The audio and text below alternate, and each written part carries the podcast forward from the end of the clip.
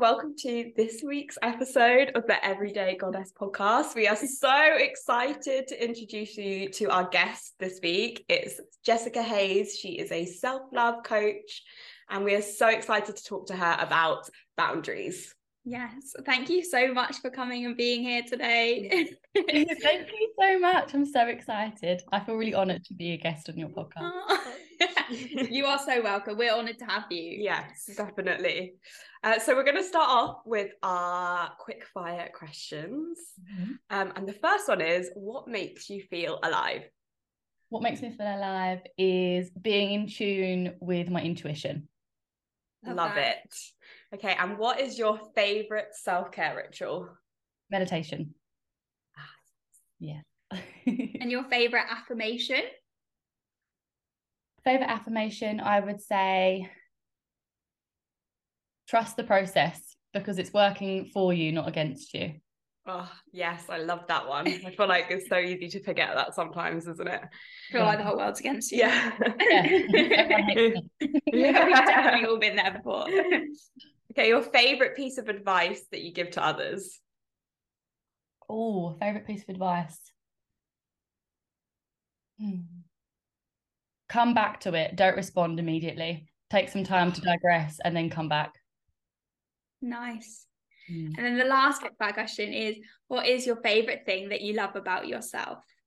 Everything I love about myself. Yeah. I would say my openness. I'm open to try new things, open to new conversations, open to growth, open to fun, adventure. I think, yeah, that's my what I love most, I think. Yeah, I love it. I, I, that question's actually made me think of something that you posted on your um, Instagram this week about women talking openly about things that they love about themselves, whether it was like mm. their body or yeah, absolutely things that they've done really well. We yeah, don't do it enough. Don't, don't do it enough, and we're so we go get caught up in a space of or oh, they're going to think I'm too much, or who does she think she is, or she's taking up too much space. Mm-hmm. That's like a mentality I think that we're brought up in. So I think yeah. it's comfortable to start saying, "Oh, I look great," or like uh, you're dancing in your kitchen and actually you're free flowing with your body, and you think, "God, like what if somebody saw me right now?" But actually trying to remove that negative voice out of your mind. Yeah, and just thinking about the judgment. I was actually talking to someone about this the other day, saying like, "Oh, but what if people think I'm cocky?" And it's mm. like, and and it's like, where does that come from? That's obviously come from somewhere, like society drilling into you, like you can't be that confident. I don't know. I don't know what it is about. I think women in general, it's harder for us to be confident about things because it does come across as like, well, people see it as like you're being too much, like you said, or mm. arrogant. Or yeah. Absolutely. Whereas a man could be like, I did this at work and it was great, and everyone will be like, well done. Yeah. absolutely. And it's like there's a I feel like the quote I would always hear would be there's a fine line between confidence and cockiness. That mm. was like the mm. classic thing. And actually you don't really know what that line is. and yeah. if, if you're not being authentic and not being true to yourself and you don't care about other people's feelings or emotions, then perhaps you're leaning more towards the cockiness. But even then, that's kind of what word does that really mean? Mm. But yeah. I also just think like the way it's received by other people is always to do with their own internal world. Like people people who can't sing their own praises or say nice things about them themselves will normally find it more offensive if someone is doing that. Mm, yeah. they can't do it about themselves. Mm-hmm. yeah you've you've triggered that inside of them like mm. not feeling good enough or not feeling confident because they look at you. Yeah. And they see that and they're like i want that but it's easier to like put it down yeah and say that it's arrogance yeah. or whatever rather than yeah definitely yeah and i think it's actually i actually truly believe that women who are in their full confidence is so powerful so i think mm. it actually fears a lot of people because yeah. it's kind of like a force to be reckoned with in that way yeah. we know what we want we know our desires we know our power we know our truth and actually we're not brought up in a society that kind of honors that Mm. Well, it's literally got to be the biggest threat to the patriarchy, hasn't mm. it? Women who like actually stand in their power and know their worth. Yeah, absolutely. And actually can express their desires. I think there's one thing thinking, oh, I wish I had that, or like, I wish he would do that, or things like that. But actually being able to be like, no, I deserve that. So I'm going to voice mm. it. I think that's Yeah. courage. And I think we're not really taught courage. We're not taught it at school. We're taught it from our parents. Like I'm grateful and thankful that my mum and dad were both very encouraging when it came to speaking your mind, speaking your truth, and standing up for what you thought was right. So I feel fortunate in that aspect. But when you think of others who didn't have that, we're not taught it at school at all. Mm. And then you may be taught it from friends, but I think that's when you grow older and start, I don't know, traveling or getting new jobs or listening to podcasts and seeing things in another light. That's where you kind of learn the courage. Mm, It's mm-hmm. like another form of reparenting, really. You're like teaching yourself like a whole new trait that you hadn't when you were taught, been taught when you were younger. I mm-hmm. also just think as kids, especially girls, there's that whole good girl. Mm-hmm. Be Oh, a good yeah. girl. Be like a quiet, kind little good girl. Um, Mm. yeah, it's like yeah. if a boy and a girl do exactly the same behavior. Like for a boy, it's like, go on, good job. Yeah, jump off that. Yeah. You'll make it. For a girl, it's like, oh, are you sure you want to jump? Or yeah. there's more like fear around it. I yeah, I think was it was it you that was saying it's all about keeping you small and quiet because that protects you. Uh yes. Yeah, Yeah. So like I listened yeah, I listened to a podcast about the mother wound. Mhm. and in it they said something that was so it like completely switched the way I saw my mum, my relationship with my mum, so many things. And basically just said, your mum, any traits in you that make you unsafe in the patriarchy, like being loud, like being confident, your mum will subconsciously, not even on purpose, Mm. like try and force them down in you to keep you safe. So actually it's a, a massive act of love from your mum Mm. but it's actually obviously not doing you any good making you less confident and less self-assured and stuff in the grand scheme of life but within the patriarchy it's actually keeping you safe Yeah, that makes Yeah. total sense. And you can see how it plays out. And I do believe we're the generation of where it's changing. Like when we think of the generational trauma that we'll always carry down, but in the sense of our grandparents were still the subject of war in our country. So we see it mm. travel down and how to be safe and how to perhaps not speak your mind because it's dangerous. And it does travel down. And most of ours, when we think of our nans, I've got two nans that one was a stay at home nan and or stay at home mum, and the other was a Stay at home nan. Stay-at-home nan. You coined a new term there. Yeah. baking cakes, looking after grandkids. Um, and then my other nan was like a strong businesswoman. So I kind of had really two different insights of what that generation offered. Mm. And you can see how it plays out into, say, like my mum and like how it travels through. And I feel like we're the generation of change where now we have freedom of speech, we can vote, you know, we can climb the ladder in terms of business, we can do all the different things, all the opportunities that we have our mums didn't really have in that era and our Mm. nans definitely didn't have in that era. So we're kind of i believe that we're the point of where it can really change. And when we have children we raise them. We don't have to raise them to keep them safe in the patriarchy because we're kind of here dismantling it Mm. yeah it's like the Mm. tipping point It is. There's so much more like awareness and the amount of like I feel like self development is like really coming back into like mainstream. Like Mm. this is cool. Yeah.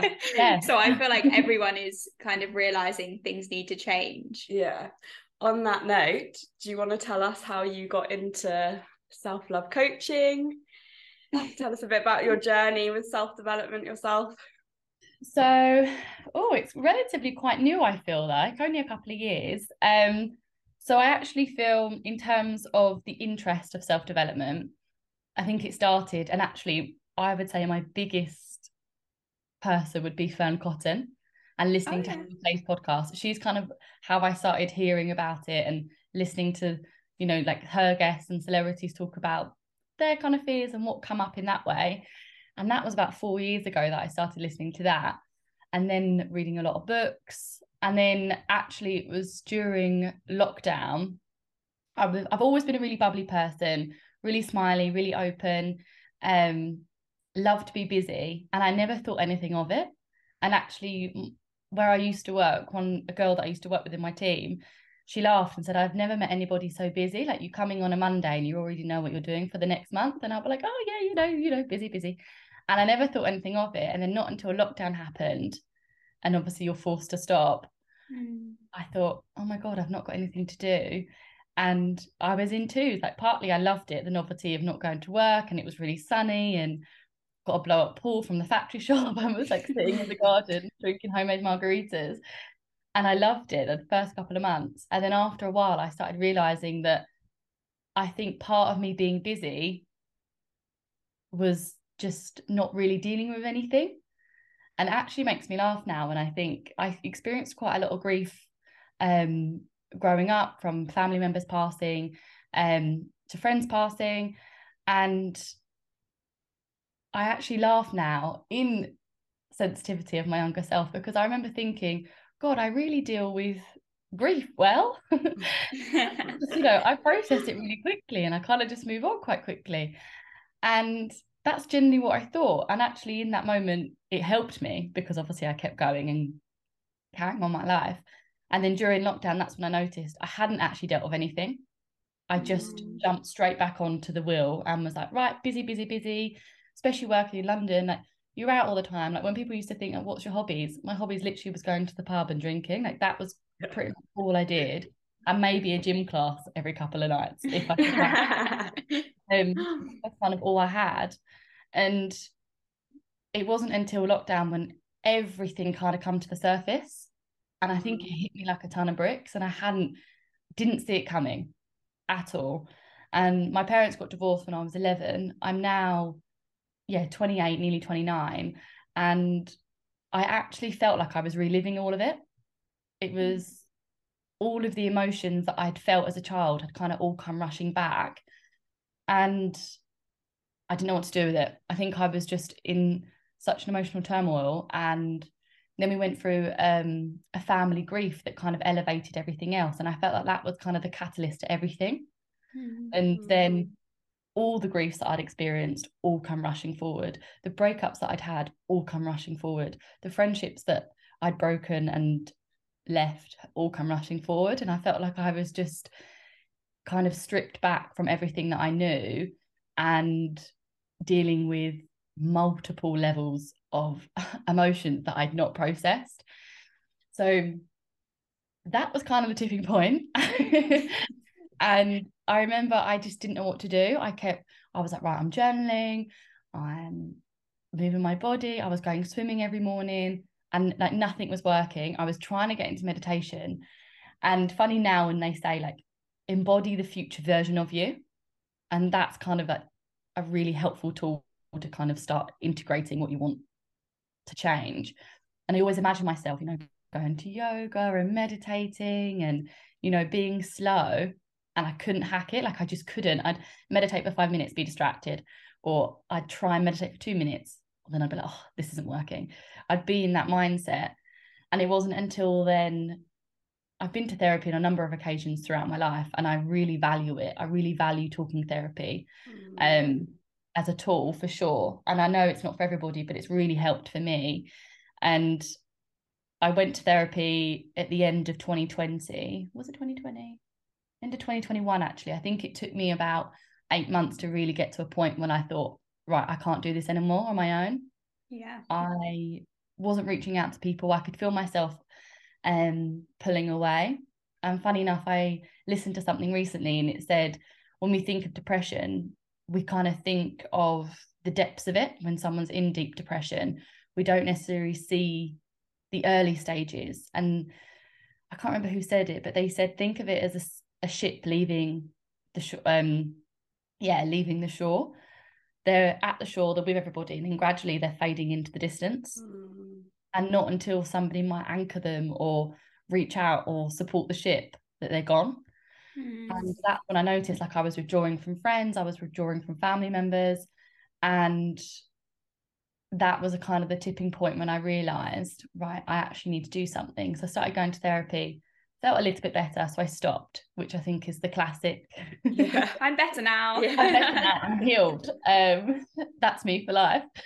But what made me realize was actually it was a few months after, and it was actually last year, it was around March, it was just after I turned 28. And I was actually in conflict with my partner at the time because the only way I can describe it was like a light bulb had gone off. And mm. all of a sudden I'd realized I'd put all of I had actually put all emphasis on external validation.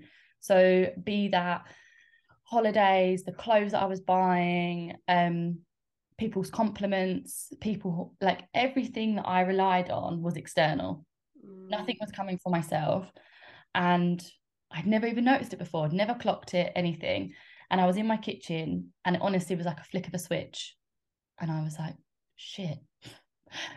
Whoa, I've never noticed that. And mm-hmm. from that point, I literally that, found this therapist online. She was amazing. And she was very into somatic therapy. So when I would talk, she would ask where in the body I felt it, and we'd try and heal it that way, which I really valued. And that I really feel like is the real big milestone that I made. Because from then I started talking about my inner child. And one of the things that I always reference because I think it's so important for people who are at the early stages is I used to follow loads of coaches. I would listen to all these podcasts and people would always talk about like you need to look after your inner child, speak to your inner child. And I used to think, what the hell is that? Like yeah. how the hell do I connect to this? Like, yeah, I know she's there, obviously, because it's me, but I don't connect to her whatsoever. And then all of a sudden it was like a few months into therapy and I kept pushing myself like I knew this was working for me and obviously it's challenging and it brings up so many different fears and stories that you've told yourself over time that may be true may not be true. And all of a sudden I'd made a link to something that had happened when I was 11 and happened a year ago. And I started crying on the in the room with my therapist. And it was the first time in about two months i think that i hadn't that i'd cried and she was like what's wrong? And i said oh my god i i know what it is. I can feel her. I can actually feel her. And it was like something had opened. Don't all of a sudden it's like something cracks and it's like whoa. Mm. i actually understand everything now. And it was all of a sudden everything was seeping in so much more and mm. i can connect to her. I can understand how she felt. And like when I'd get stressed out or I'd be worried about something or was anxious, I was like, oh, okay, it's not actually my adult self that's anxious because adult me knows that I know I've got the tools. I know I'm intelligent enough. I know I'm confident to have these conversations, but where is it coming from? And actually, from doing that work, made me realize that it's the 11 year old you that's really nervous to go to this new school. Like when you've just left primary school and you go in secondary school, those like jittery nerves or mm going to talk to me? Are they going to like me? Or, you know, like when you fancy a boy for the first time, oh my God, do they fancy me back? It's all of those things that is actually coming up, coming into play. And then all the things, all the traumas that you've gone through as a child are coming into adult life. Mm. And when we haven't healed them, that's where we see it. And it's funny, my dad always used to say, there's no such thing as adults, just big kids. Yeah. And I find and it's so true because we are just all children in so many ways, and especially when we haven't done our inner work or we don't see there's anything wrong with it. A lot of the time, we're just acting from that wounded child. So, be that conflict, be that love, be that fear, whatever it is, it's coming from a younger version of you that's either lacking, desiring, or like desperate for something. Yeah. And I love what you I love what you said about how a light switch went off. That gave me goosebumps because I feel like I really resonate with that with the mm. inner child work. Like as soon as it clicked, like that's it. Life is so different because you understand yourself on a level that you just didn't at all before, and you see mm-hmm. situations so differently. I yeah, really like that. it's like you put on new glasses, and I know we've yeah. said before previously, like it's all of a sudden you've got clear lenses on, and you're like, wow, oh, that makes a lot of sense. Like how I'd manipulate certain situations, or how I would play up in certain situations or how I would mm. say certain key words just so I could get a reaction. Whatever it is, it's also identifying the shadow the shadow versions. Mm. I think obviously naturally you want to focus on the good, like, oh wow, like she's so, I don't know, bubbly. Yeah. you know, she's so vibrant, you know, she's so proud and all these things, but which is incredible to focus on. But a lot of the time it's healing the shadow versions and noticing the shadow. So that when something comes up, you're like, oh, okay, I'm doing it again. Noticing it. What can I do to kind of not withdraw, look in, look inward? How can mm. I pause for a mm. minute? And one of the biggest things I think for me, and I really want to share, is how women treat their bodies and love their bodies. Mm. And that's where I think my passion really for boundaries has come most in because Yeah. we do see like when people say like you need to learn to love yourself and you know speak nicely to yourself which I do every day and I love that and it's so powerful but when we think of self-care and looking after ourselves and actually coming back to who we are as individuals and finding our identity boundaries has a huge part in that.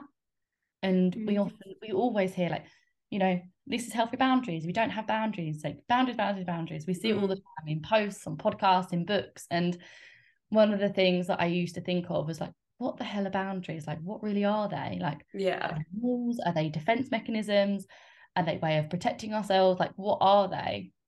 And i think that's when i kind of dove into that a bit more. And i that's now i know we said about putting the glasses on you can't unsee things now. You can't unlearn things. Once you learn about your inner child once you connect to your inner child you can't just unsee it Yeah. you can't just when you learn the power of boundaries you can't just not have boundaries.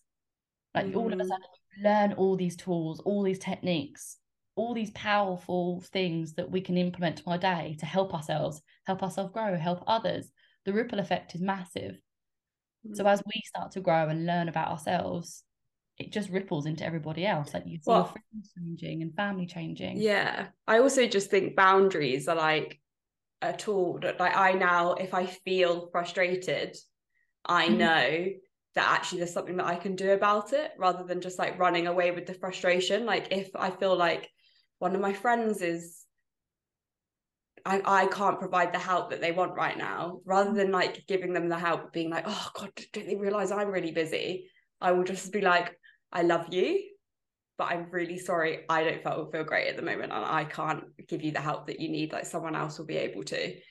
And Yeah. like actually taking like boundaries is an actionable step in life. Like, oh, I feel really sluggish. Okay, well, do I need to implement a boundary with myself where Mhm. I'm feeding myself more nourishing food or making sure I'm getting enough sleep? Like, I have such strong sleep boundaries because I'm a single mum and I know how important sleep is.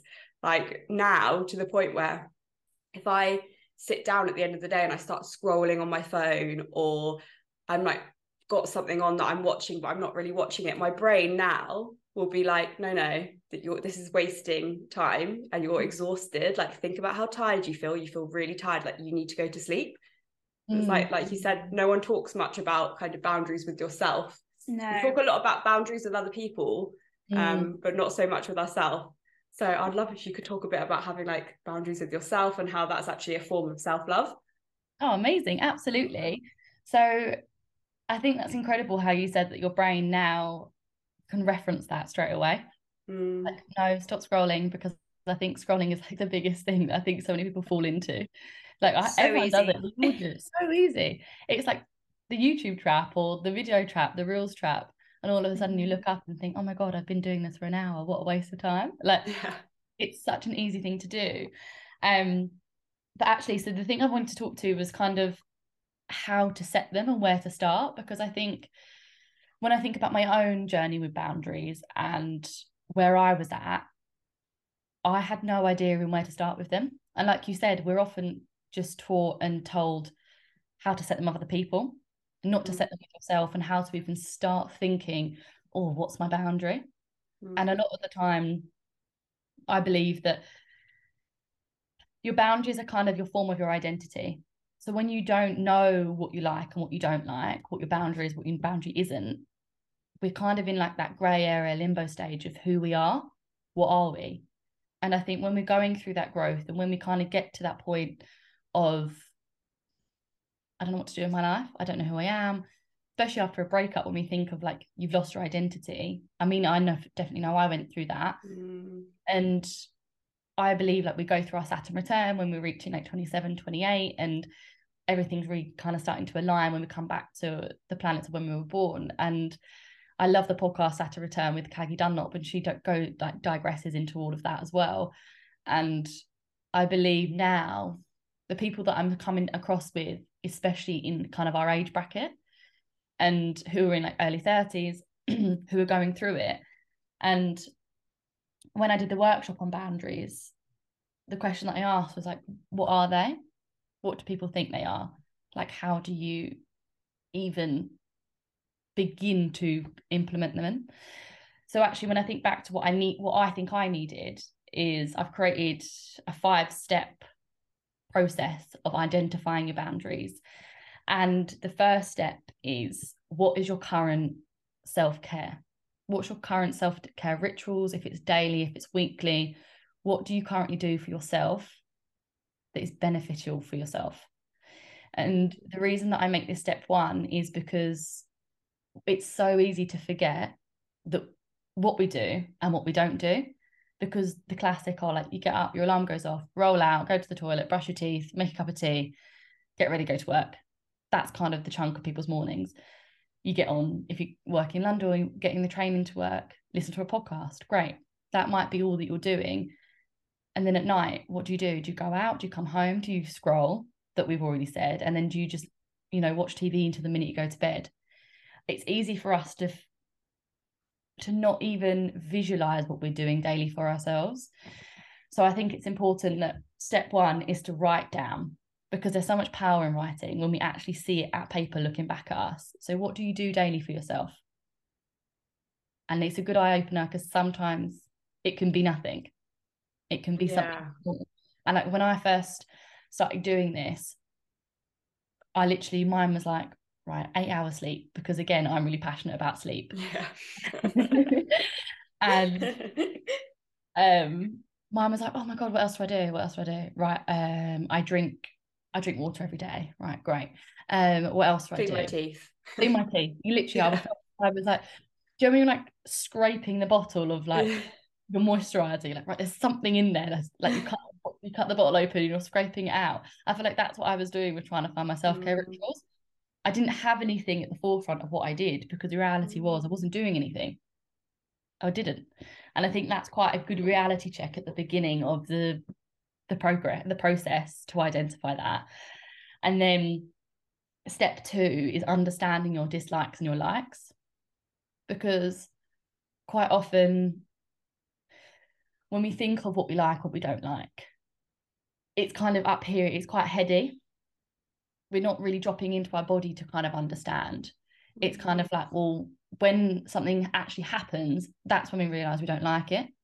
So if someone's rude to us oh i don't like that. That's not very nice. Okay. And then if someone gives us a compliment oh i like that.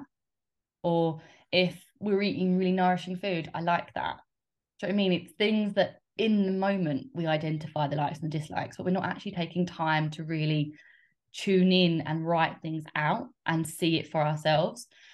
So, would you say that it would be good to journal about that and like maybe focus on certain areas of your life? Like, you could, like you said, you could focus on like food or people's mm. behavior and like actually look at specific sections of yeah, your well, life and work out what you'd like and dislike. Absolutely, like, absolutely. Because this is what I did for step two. So, step two is knowing your limits and naming your limits. So the what I did on the workshop was broke it down into four sections. So we have people relationships, that's section one. Section two is consumption. And that's I would say kind of like food and drinks and things like that. Then you have entertainment, which for me is, you know, Instagram, social media, TV, programs that we watch, um, all those types of things. And then you have self. So what you like and you dislike. So in those four categories, I would then do a line down the middle and you do a like and a dislike, but with each category. So when we think of people, what do you like about people? So I like generosity. I like deep conversations. I mm. like people who are funny, people that are positive, people who listen to me. I like hugs. yeah. and then in terms of dislikes, I don't like um, gossiping. I don't like bitchy behavior. I don't like rude people. I don't like selfishness. But then, even with selfishness, a caveat of that is obviously we need to be selfish for ourselves. But it's when there's positive selfishness. When someone who is selfish, I feel someone who will kind of tread on you to get up and doesn't mm. take consideration your emotions and your feelings. And then negative someone who's an energy vampire. We all have, we've all experienced it. yeah.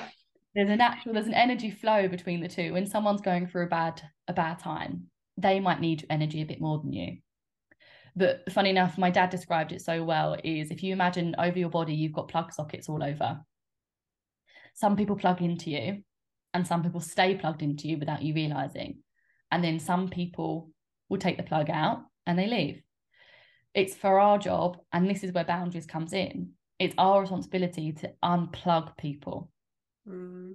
and That could that, be very hard, like very difficult to do. Yeah. Especially if they've been plugged in for a long time. yeah. and you don't even realize it and sometimes Mm. sneaky plugs in you don't realize it it's that sneaky person that comes in through the grapevine and then all of a sudden they've plugged into you and you've not realized Mm. and for me i've had it where it's been months down the line or even years down the line and i think oh my god they've literally been plugged into me for years Mm. and you haven't realized it's relationships i've had it in relationships and it's not until you leave that relationship and all of a sudden you've got all this energy Yeah. Oh my goodness they Yeah, were what was I doing? Yeah, I definitely think as well, like one of the things I started to notice about myself is that I get a lot of my self-worth from like helping people. Mhm. And so now when I help people, I'm trying to stop and work out whether I'm doing it because it's going to make me feel good or like help my self-worth or whether I actually have the energy to help the person who needs my help. That's amazing. That's such a good, and that's the thing. That's such a personal self boundary. Yeah, I mean, I'm not great at. I, I mean, I hold my I hands up, mean- I'm still not great at. We're all learning. though. That's the whole point. It's we're all on this point. journey. We're all learning. And I think I don't think it matters even if you've been doing it 20 years. I don't. We all have days when we think, God, I should have done something different, or not even. Again, it's about being kind to yourself. But I think the main. Do you know what? When I think of where I'm at in terms of my journey, and I look at others, we can get so caught up in looking in the future. Look at the distance. We look at those people that have got hundred thousand followers, two hundred thousand followers, who've in this industry, who've been doing this work for years. It's so easy for us to then look internally and be like, "Oh, I'm right at the beginning. You know, I'm still learning. I'm still trying out." But we're kind of at a stage where all we've got to do is be, all we've got to be is one step, two steps in front of somebody else, be able to help that person, and that goes for Mm. anything. If someone's just bought a house and you haven't bought a house yet, right? That person's already done all the work to get a mortgage, right? Ask them for advice. They'll know what to do. Or if someone's setting boundaries and you have no boundaries, right? How does she set her boundaries? Let me ask her. And I think that's what makes it so relatable because when you're at the early stages, it's relatable. Everybody can resonate. We can all resonate with, you know, starting out and something not working out. And it's the fear of moving the failure from it. Like it's more scary to not try than it is to try and fail, in my opinion. Mm. And I think that's again a mindset switch, but it is difficult. Um, Well, But this is also, also yeah, like yeah. even the people with two hundred thousand followers, like they're still going to have times where they struggle with And boundaries. Like we're they, all just humans at the end of the day, and we all make mistakes. Absolutely. Or and they would have been at the beginning of their journey before. Like they didn't start off with 200,000 followers. Like Mm. they started off with zero, just the same as everyone else. And everyone's timelines of things can be different, but Yeah. everyone's been there and everyone's put themselves, you have to put yourself out there and take risks and potentially absolutely. be judged and fail, like you said. But it's like, would you rather stay in this safe box where you know, you like, don't feel hundred Yeah. percent great, or you're not like very happy in your box, but it's Mhm. safe. Yeah. yeah, or do you want to go outside of it where, yeah, you might have some people say mean things, but you're actually feeling fulfilled and following your life's purpose and things like that? It's definitely worth it, but it's difficult to break free. Yeah. it's so difficult and i think that's what we don't talk about enough. We can talk about the successes and you know it was really hard at the beginning or um you know i failed i launched this thing and it didn't work out. We can all hear these things and some can resonate some can't but actually being honest and saying it's really fucking hard to set boundaries when you've not had them It Oh, is a hundred so percent. difficult. And I think that's why in doing the five steps is to try and the difficultness is always going to be a thing. It's there, it is difficult, but to try and digress it in a way that's digestible so it doesn't seem so daunting and fearful. Because when we think of boundaries, I think it's like, right, no, don't talk to me. Or Stop. and I think it's the fine line of having a boundary and having a defensive wall. Mm. And I think that's where doing these steps helps you identify actually it's not coming from a place of I'm putting a wall up because I don't like this conversation because I feel like you're judging me or I feel like you're you're picking at me or you're finding fault with me. It's not a case of having a wall up in that area because I think the wall comes from fear. The boundaries aren't coming from a place of fear. And I think that's what's from really love. Bound- yeah, boundaries are coming are coming from a place of love for yourself and a love for others. Walls are coming from a place of fear, fear for yourself and a fear from others. I think that's really important to remember. So when we think of breaking it down into those four sections, the reason that I do it is to make it relatable and digestible at any level. So when we think of consumption, we think of like, what do I like? And this is what I laughed about. And I think it's this is kind of one of the things I realized in terms of boundaries was where I was forcing myself to do something that I didn't want to do. And that's a Mm. classic term of what boundaries really is. Like I like having a few glasses of wine. That's kind of my limit. That's what I like. I don't like doing shots. If I'm on a night out and everyone doesn't gets a tray of shots, I used to feel so uncom- like uncomfortable. I'd be like, "Oh, have a shot, have a shot." Oh no, I'm fine, thanks. Oh, don't be boring. Have a shot. No, I'm all right, thank you. No, oh, go on. I bought you one. It's that, it's that constant. When then I'd be like, "Oh, sorry, I'll just have the shot." I then don't feel Mm. good. I then am more drunk than I want to be because for some reason shots just hit me in a whole other level, which I do not like. And then I don't feel good. So why am I doing it? I'm doing it to please somebody else. I'm not yeah, and then you feel resentful You towards that resentful. person as well. Yeah. Absolutely. And this is where I want to make it relatable because it took me so long to say no and feel comfortable with saying no. Because at the end of the day, boundaries is literally learning how to say no to things you don't want to do. And yeah, that sounds so easy to do, Oh but the gosh, it's not. it isn't. Especially when it's someone that you love and you like Mm. Mhm. if it's family, if it's friends, it's hard because I think we are taught, again, like you said at the beginning, the good girl mentality or the good boy mentality, or be a good little boy, or like be a good little girl. Just say yes, you know, just just go with the flow. Don't cause dramas, you know. It's that classic thing that we're exposed to that comes into adulthood and we don't know how to communicate. We simply don't. We don't know how to say, oh, I'm okay, thank you. I don't like shots. I'm going to stick with my glass of wine, but thanks for offering. That sounds so easy to say. And now I can easily say it. But God, three years ago, I'd be like, oh my God, oh my God, oh my God. I'd get stressed. I'd get like a lump in my throat. Mm. God, what if they don't like me because I've just said no and they've bought me they've bought me a shot and that's going to cost them six quid or know, all these thoughts would go through my head and then, but then you come back to well did they ask me did they ask if I wanted a shot Mm. probably not because in their head they're just being generous and they've gone and bought a round of shots everyone there's not really malice in it Mm. but we just don't know how to communicate Yeah, well, also, but you can also, like, when you have that level of awareness, when you set the boundary, you can say that, like, I know you were trying to be generous and I really appreciate it. And I know you were thinking of Mm. me and I love you so much. But actually, that it's just not good for me. Like, I can't, when I consume a shot, it makes me feel sick or whatever. You, you can always, like, communicate a boundary in such a loving way. And I think that's one of the things, like, misconceptions as well. I think people have is that boundaries are like, stop, no, don't you Don't dare do that, yeah. Whereas it can easily be like, I love you so much. I really appreciate this about you. I really want to be able to support you, Yeah. but right now, and then whatever the boundary is. Mm. Yeah. Absolutely we see it as like a big red tape Mm. And I think that's what makes it so fearful for others because you think, all right, I'll just go with the flow then. I don't want to come across rude or aggressive. I don't want to, I don't want to be unliked. And I think that's where it can come back to that. And then, and the, I- and the only yeah. people actually that like are ever going to be upset with you setting a boundary are people who don't love like don't love you and don't support you. The people who are like profiting off of the fact that you don't have that boundary. People who benefit from you having no boundary are the most like people to be annoyed at you having the boundary because it no longer serves them. Mm. Yeah, because they're like, hold on, I'm not getting what I want out of this. Absolutely. and that's like when you understand your likes and your dislikes and you break it down into the most simplest things, you then can be like, oh, actually, I didn't realize I didn't like that. Even things like when you think of entertainment, this is people that know me will know I do not watch scary films. Same. Absolutely not. Can't hack them, never been able to hack them. I like cozy nights in, I like watching nice films, uplifting films, or real like documentaries. I love things like that.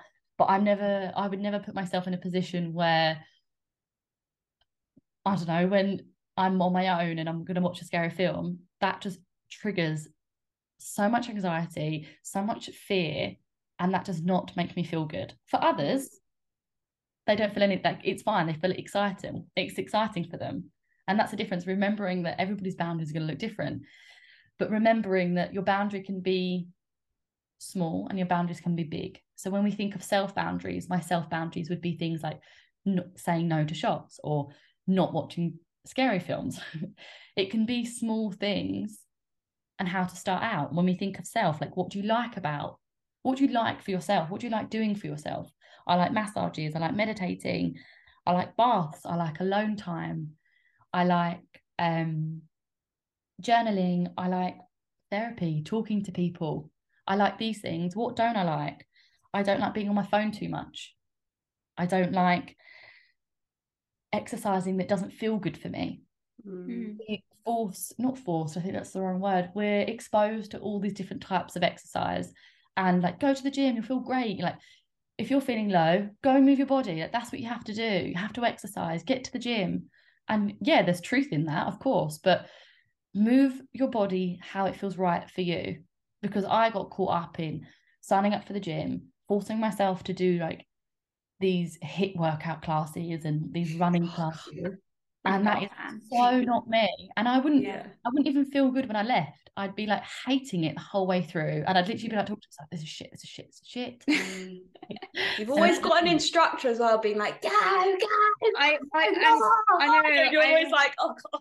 especially when they're like burn the calories Yeah. that you've eaten at the weekend, Mm. whatever. That for me, I'm always like, Mm. it's so frustrating because it's like they assume that that's the reason that you're there, Yeah. like To to punish. punish. yourself. When actually, I'm there to feel good in my body. I'm there to move and like, yeah, maybe release some sort of like stress or anxiety, but I'm definitely not here to earn my cup of coffee afterwards. Yeah, like I can have that anyway. Absolutely. And I think that's the thing. Like it's come, it's tuning and coming back to yourself of what you like and what you don't like. I've got friends that absolutely love HIIT classes. Mm. That's what like lights them up. They love that. But for me, I'm like, oh my goodness, absolutely not. I feel like that's just not my thing. But I was constantly forcing myself. I like when we say about, you know, the sneaky energy drainers that we don't realize, you can also be your own energy drainer. You can also mm-hmm. be doing things that don't boost you. And they're the sneaky things. And that was only until like last year I noticed it. And I thought, why am I doing this? It's not what I want to Yeah. do. I want to move my body. I love moving my body. And I love going, I love spin. I love spin. And And I love, I've recently come back to yoga. And when I come back, I literally walked out of yoga. It was last Wednesday. And I text my friends, text my boyfriend, text my um, coaching friends. And I was like, oh my God, I feel incredible. I feel so confident. I felt amazing. And then I did Pilates on Friday and I felt the same. I felt in tune with my body. It's what my body wanted. My body doesn't want to get up at 6 a.m.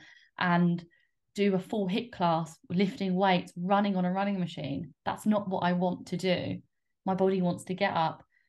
Maybe even six o'clock might be fine, but doing a spin class is good for my body. Doing something that feels nice for me and nourishing for myself is what is good for you. And that's where you can start setting your self boundaries. And it's remembering to start small if you feel uncomfortable with it.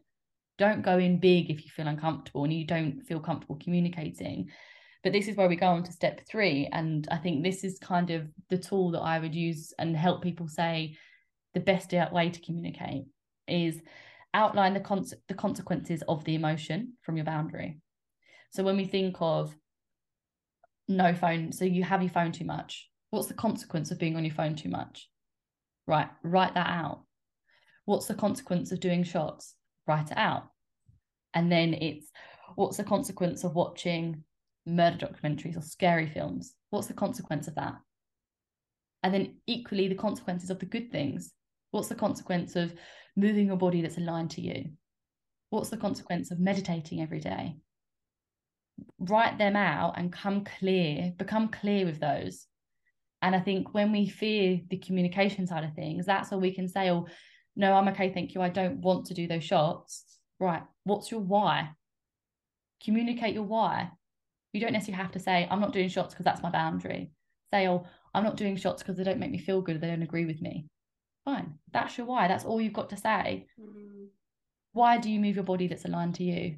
Because it makes me feel good. It makes me tune back into my body. It makes me tune back into my feminine flow. That's for me is what feel good for me. And it releases endorphins. It makes me feel good. It starts my day off right.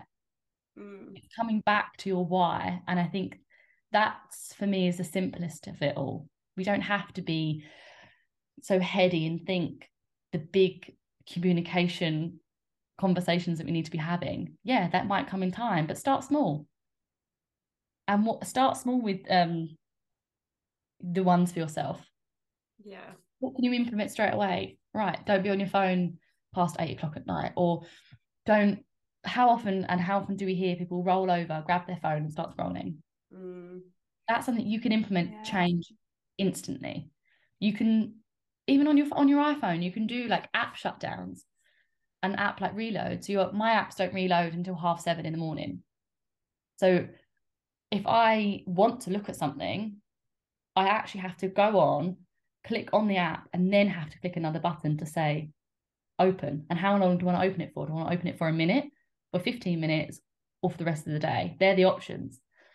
So by the time you've rolled over, grabbed your phone, you've already got three it's like three messages to be like, is this really what you want to do? Yeah. Do you want to drop your boundary? It's like holding you accountable. It's like, are you yeah. sure? Are you really sure? Sure. Like you log on, it's already blanked. You click it. Right. How long do you want to do it for? Then you have to select how long you want to be on that app for. Those are simple things that are already accessible to us immediately.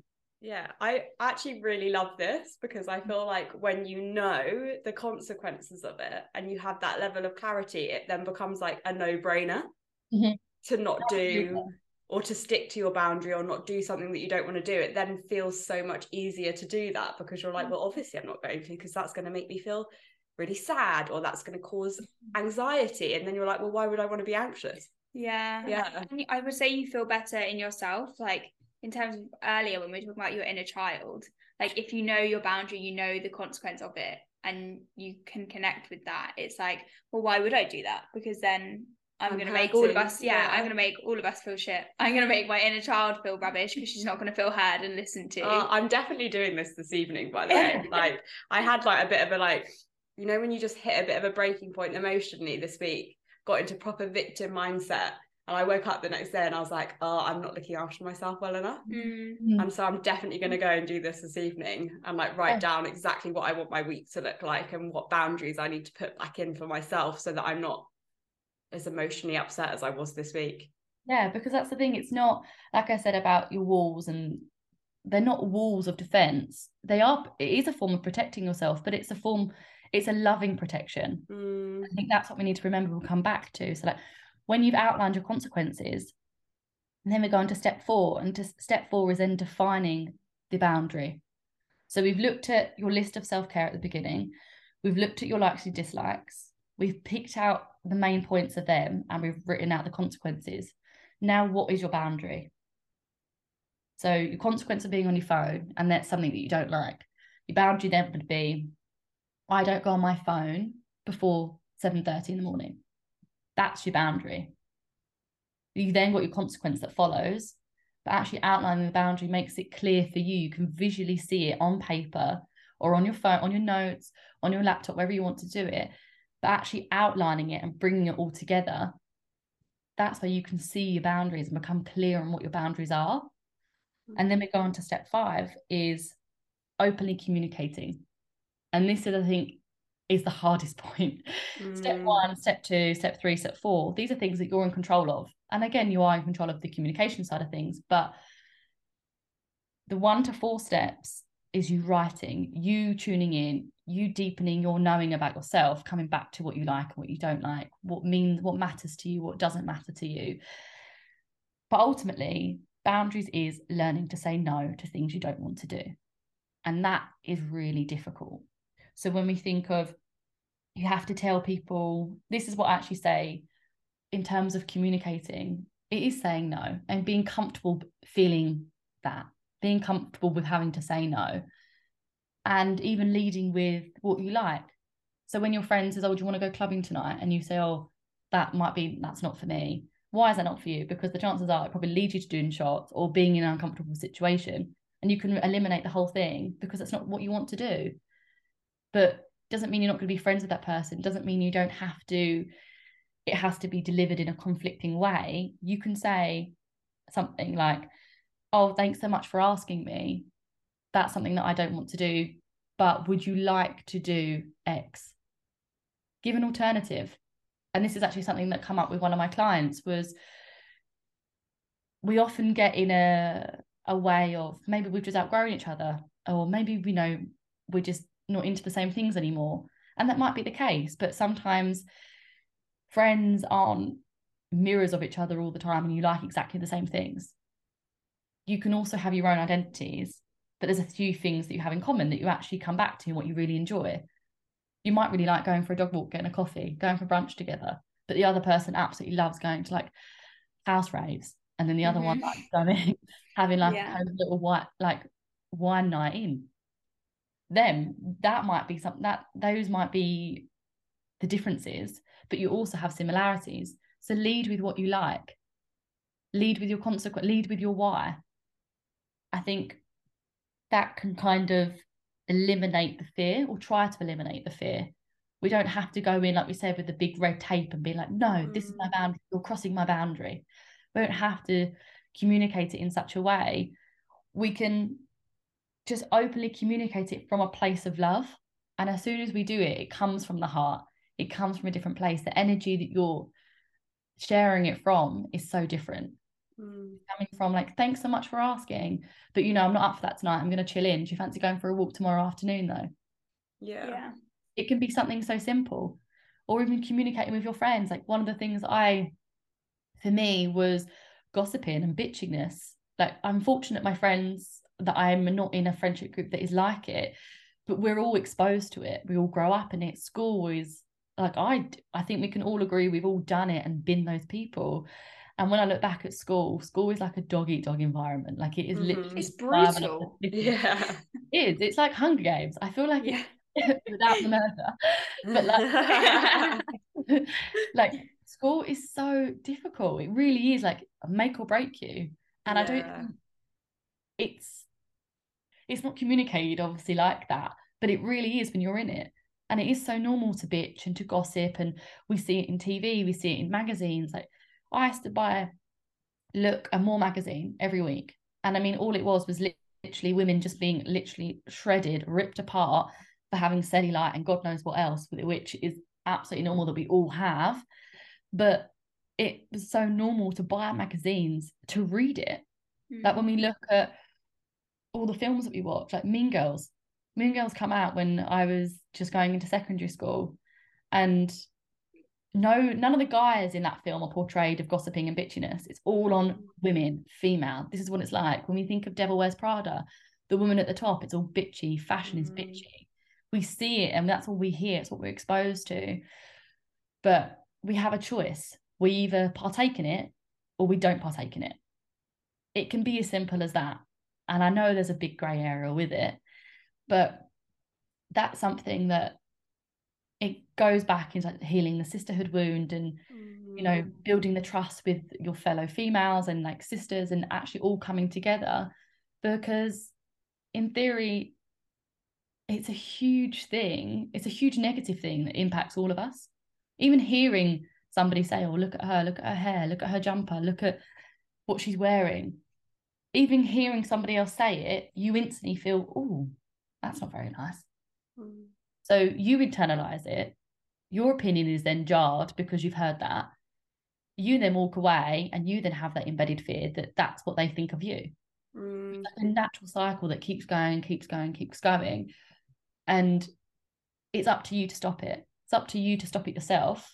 You can't say to somebody else right away, can you not gossip about that person if you're still doing it? Yeah. Practice what you preach. And I think that comes down to like a self boundary. I have it as a self boundary with myself. Like I don't do that. I don't partake in that. And then I also have it listed under my people and relationships section. I don't want to be around it. And it's also showing you're, li- you're making the change of the world you want to see and the world you want to live in. I don't want to live in a world that's filled with women gossiping and bitching about each other. And the chances are most women don't want that either. But we're exposed to it. We think it's normal. But it's part of like changing that. And we can all change with ourselves. Like we hear it all the time with climate t- change. Like you can be the change. Like just start small, you know, everything counts. And the same thing goes to these types of things, boundaries. Start small, everything counts. It's the same concept. And when everybody starts naturally implementing boundaries, whether it's a small one or it's a big one, the changes will be massive in time. And it's remembering, which is one of the big things I said in my workshop, is when you start implementing boundaries and saying no to others, you've also got to be receptive to having people say no to you. Because we can so instant we can instantly forget that and think, right, well, I've got all these boundaries, you know, I'm really in a space of oneness and you know, I can communicate my desires and all these things. But we've also got to be aware and open to the fact that others are going to say no to you. Others Yeah, might actually say, being okay with Yeah. it, which is it's mm-hmm. very hard. that's hard when someone is so hard. Would you like to do this? And they say, No, I'm all right, thanks. Yeah. Oh, okay. You've then got to sit with that. It works both yeah. ways. Or someone being like, I don't have time for you right now. If you're really upset, you're initially like, How dare they? I'm so upset. And you just have to teach yourself to be like, Actually, it's okay that they can't handle it right now. And Mhm. I can go to someone else. And like, I'm okay and I will be okay. I don't need the other person to make me feel better. It is really hard initially. It I is. Also was Mm. going to say as well, in terms of like setting boundaries at first, you don't always have to like launch in with a face to face conversation with someone. Like if you are really think you're going to struggle with it and you're, you know, you feel brave enough now to implement a boundary with someone else, you can literally start with like a text. If you feel too Mhm. scared, start with a text message that you've really thought about. Yeah, it's a lot easier to voice send a note, text or just like, send it and then hide your phone away. Yeah. like, I'm just not going to think about it for a bit. you don't have to initially like straight away walk up to someone's face and be like this is my boundary now like you can Yeah. you can ease yourself into it as well Absolutely, because Mm. that's the thing. When I when we go to the beginning, when we were talking at the beginning, and I said like for me, your boundaries is part of your identity, and part of your identity is confidence, and it is your self worth, and that's where your boundaries can really support that. And when I'm obviously being a self love coach and teaching it and helping others about it, is boundaries is such a huge part of self love and we don't necessarily or we may not value it to be so important when it comes to self-love. But like you said starting small with just a message and then maybe offering an alternative. Starting small will gradually build your confidence and the chances are you're probably not going to be hit with as much resistance as you think you're going to be hit with. And as we start implementing boundaries you're showing yourself you're you're reprogramming your the respect you have for yourself. You're coming back to yourself. You're being authentic. You're speaking your truth. You're finding your identity again. And in that you're giving everybody else an invisible permission slip to do the same because if you see a friend that says um like you said for instance you asking for help and they say hey i'm really sorry to hear that you're going through that. Right now i haven't got the capacity or haven't got the energy to help you. Can i call you tomorrow? In that yeah it might hurt because you're in the depths of needing support but at the same time you're also thinking wow she was able to communicate that. She's able to communicate her desires. Mm. and that's what we said at the beginning it's it's these powerful divine women that are stepping into their truth their power that is breaking and removing the shackles from what the patriarchy is giving us that's helping other women and even other men to implement it. When we think of implementing boundaries in relationships, if we've been in relationships for years and we haven't had any boundaries, how do we then implement them to the partner that we're still with? And I had this on my workshop, a woman had asked, which was such an interesting question. And because it's so important for everybody who's listening, who is in relationships, who doesn't have boundaries, boundaries isn't always with friends or family, like it's also in partnerships. And me and my partner had to go through it of setting each other boundaries. Because when we first met, we'd been together for a couple of months, then lockdown happened and we chose to do it together, which was 50 50. And fortunately, went in the direction that we both hoped. But in that, it meant that it elevated everything. And we'd kind of missed the step of communicating boundaries because we just went straight into living together. Mm. And all of a sudden, it was all this conflict of like, I need space or I need this. And we hadn't had the tools or the training or even the exposure to say, right, why don't you both just look at your boundaries? What's working for you? What's not working for you? What's your likes? What's your dislikes? How can you communicate the consequences to each other? And how can you all do it from a place of love? So when you're communicating boundaries with a current partner, communicate the consequence. Like, for instance, mine would be I don't like to be late for a train or late for a plane. I'd like to be a bit early. I don't expect to be at the airport three hours ahead or the train station three hours ahead, but I'd like to be there at least 30 minutes. Mm. And my partner couldn't understand at the beginning. He was like, We've got loads of time. And I was like, Right, oh my God.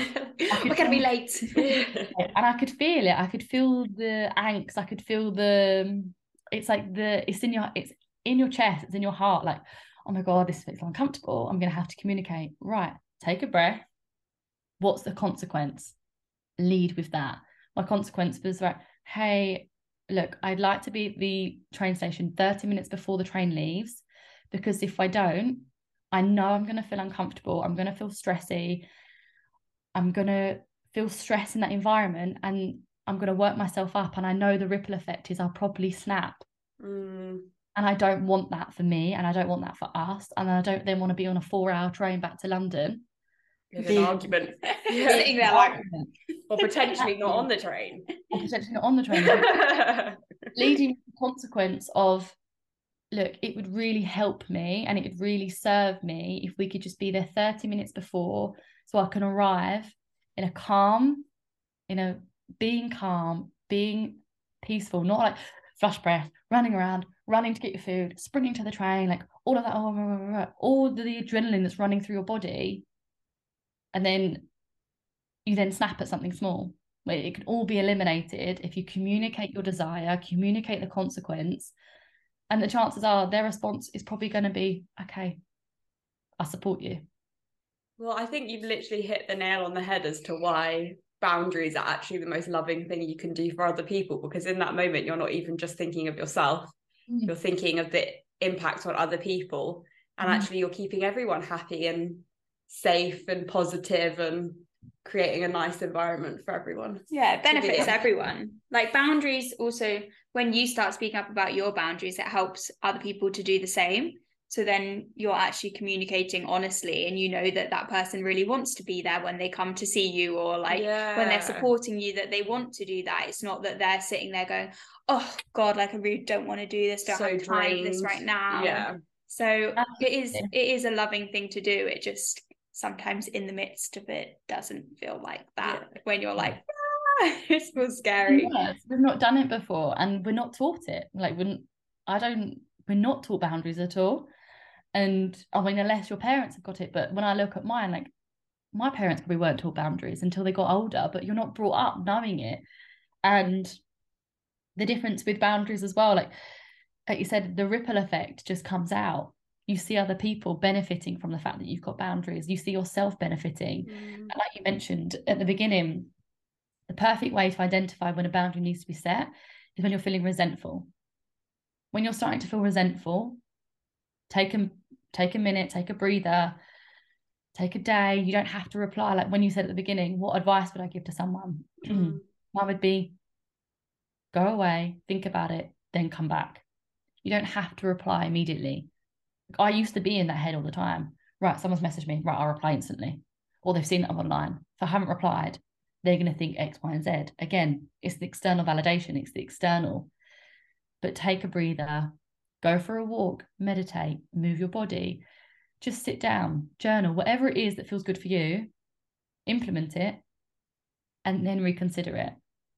Because we can get so caught up with thinking or or even believing that you need to be doing something. I need to do this for them. I if i don't pick up the phone i'm not a good friend. If i don't you know go to this party they're going to think badly of me. It's not about that.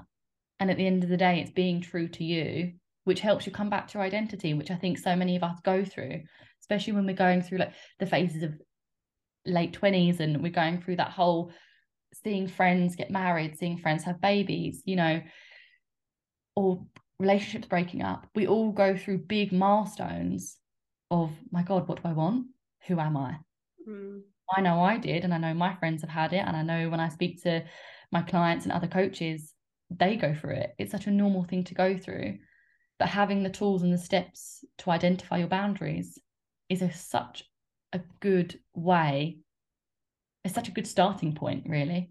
For knowing who you are I didn't yeah. even think of it like that for literally knowing who you are mm. and what you want from life and what your expectations are. Absolutely. Like, why like breaking it down into like listening or self-care understanding your likes and dislikes outlining consequences defining and actually identifying your boundary and then communicating those five steps mm. literally will only take you a couple of hours if that. Yeah. And actually having it all out like for me I've got like a big sheet and I like do it digress it all and everything. I like like highlighters coloring I like keys I like all that kind of thing.